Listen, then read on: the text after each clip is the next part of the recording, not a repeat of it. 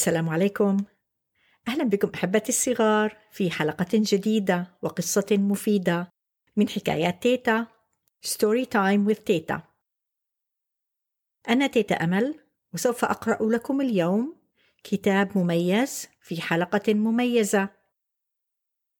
الكتاب بعنوان أنا عربي وهو من تأليف الكاتبة الصاعدة مي صالح. هل أنتم مستعدون؟ هيا إلى القصة.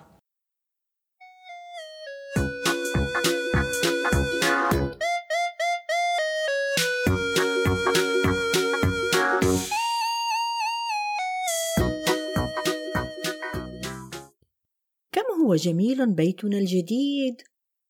فهو مليء بالكتب الشيقة ذات الرسومات الجذابة. واللوحات الفنية والفوانيس الملونة والصور الأخاذة. إلا أن ما يحزنني أننا نسكن في بيت بعيد من أجدادي وخالاتي وأعمامي وأولادهم وبناتهم فأنا أشتاق إليهم وإلى اللعب معهم كثيرا.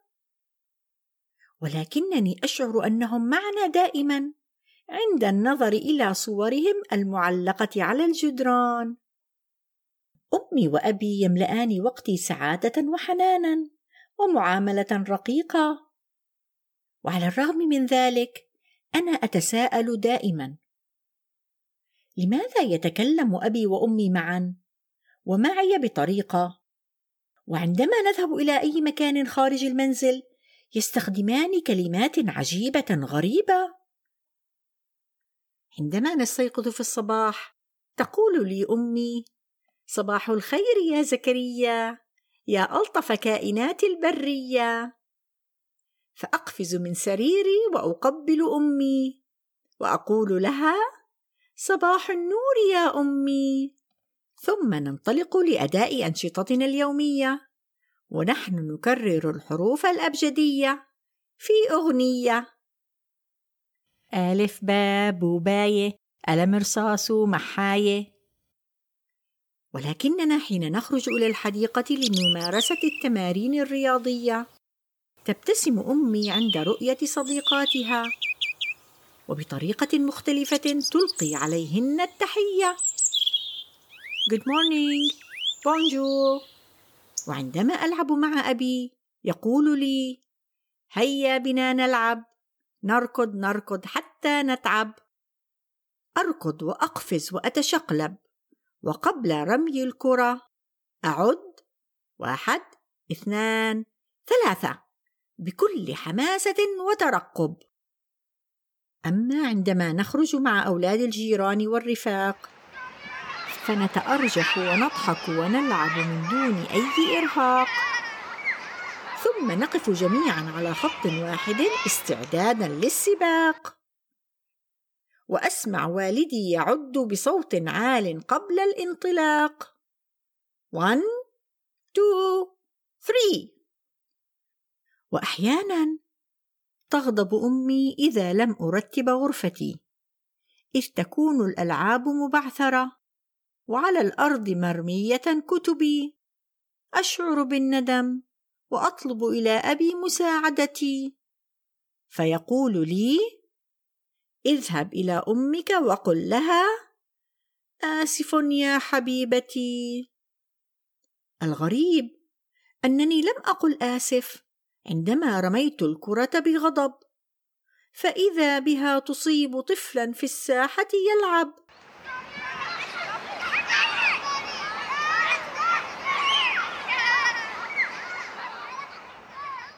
وبخني أبي وهو يقول عجبا عجبا.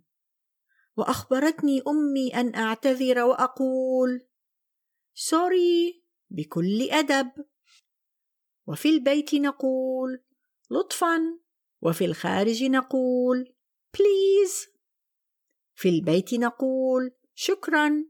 وفي الخارج نقول thank you في البيت نقول وداعا.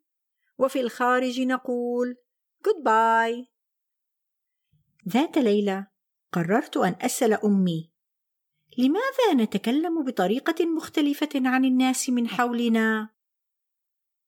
ابتسمت أمي وقبلتني وجلست إلى جانبي وقالت لي: لأننا عرب ونفخر جئنا من وطن عربي اللسان نتكلم بلغتنا في كل مكان.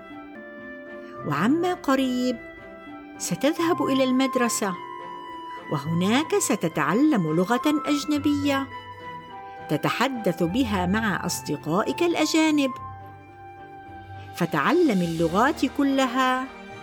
إنما لنتكلم معا بحروفنا الهجائية. وقالت ستقرأ كتبا من ثقافات أخرى ذات رسومات بهية.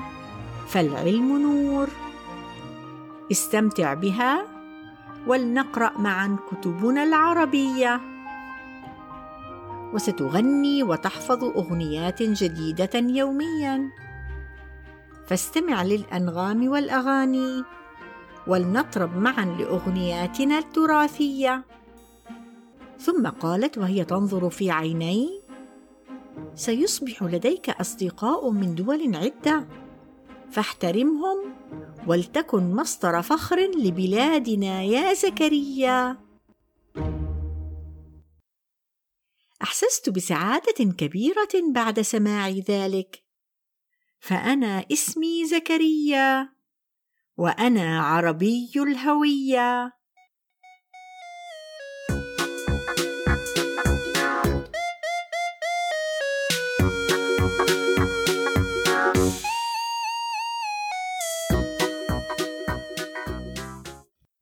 كانت هذه القصة بعنوان أنا عربي من تأليف مي صالح وهذه القصة من منشورات دار أصالة للنشر. ترقبوا الحلقة القادمة من حكايات تيتا وسوف تكون مقابلة مع الكاتبة مي صالح. وإليكم هذا المقطع. لكن السبب الرئيسي الذي شجعني لكتابة قصص الأطفال كان حاجتي الماسة لكتب أطفال باللغة العربية آه، تنافس تلك المطروحة باللغة الإنجليزية. وقبل أن أنهي هذه الحلقة، أريد أن أذكركم أحبتي الصغار بأن تتابعوني على مواقع التواصل الاجتماعي فيسبوك وإنستغرام.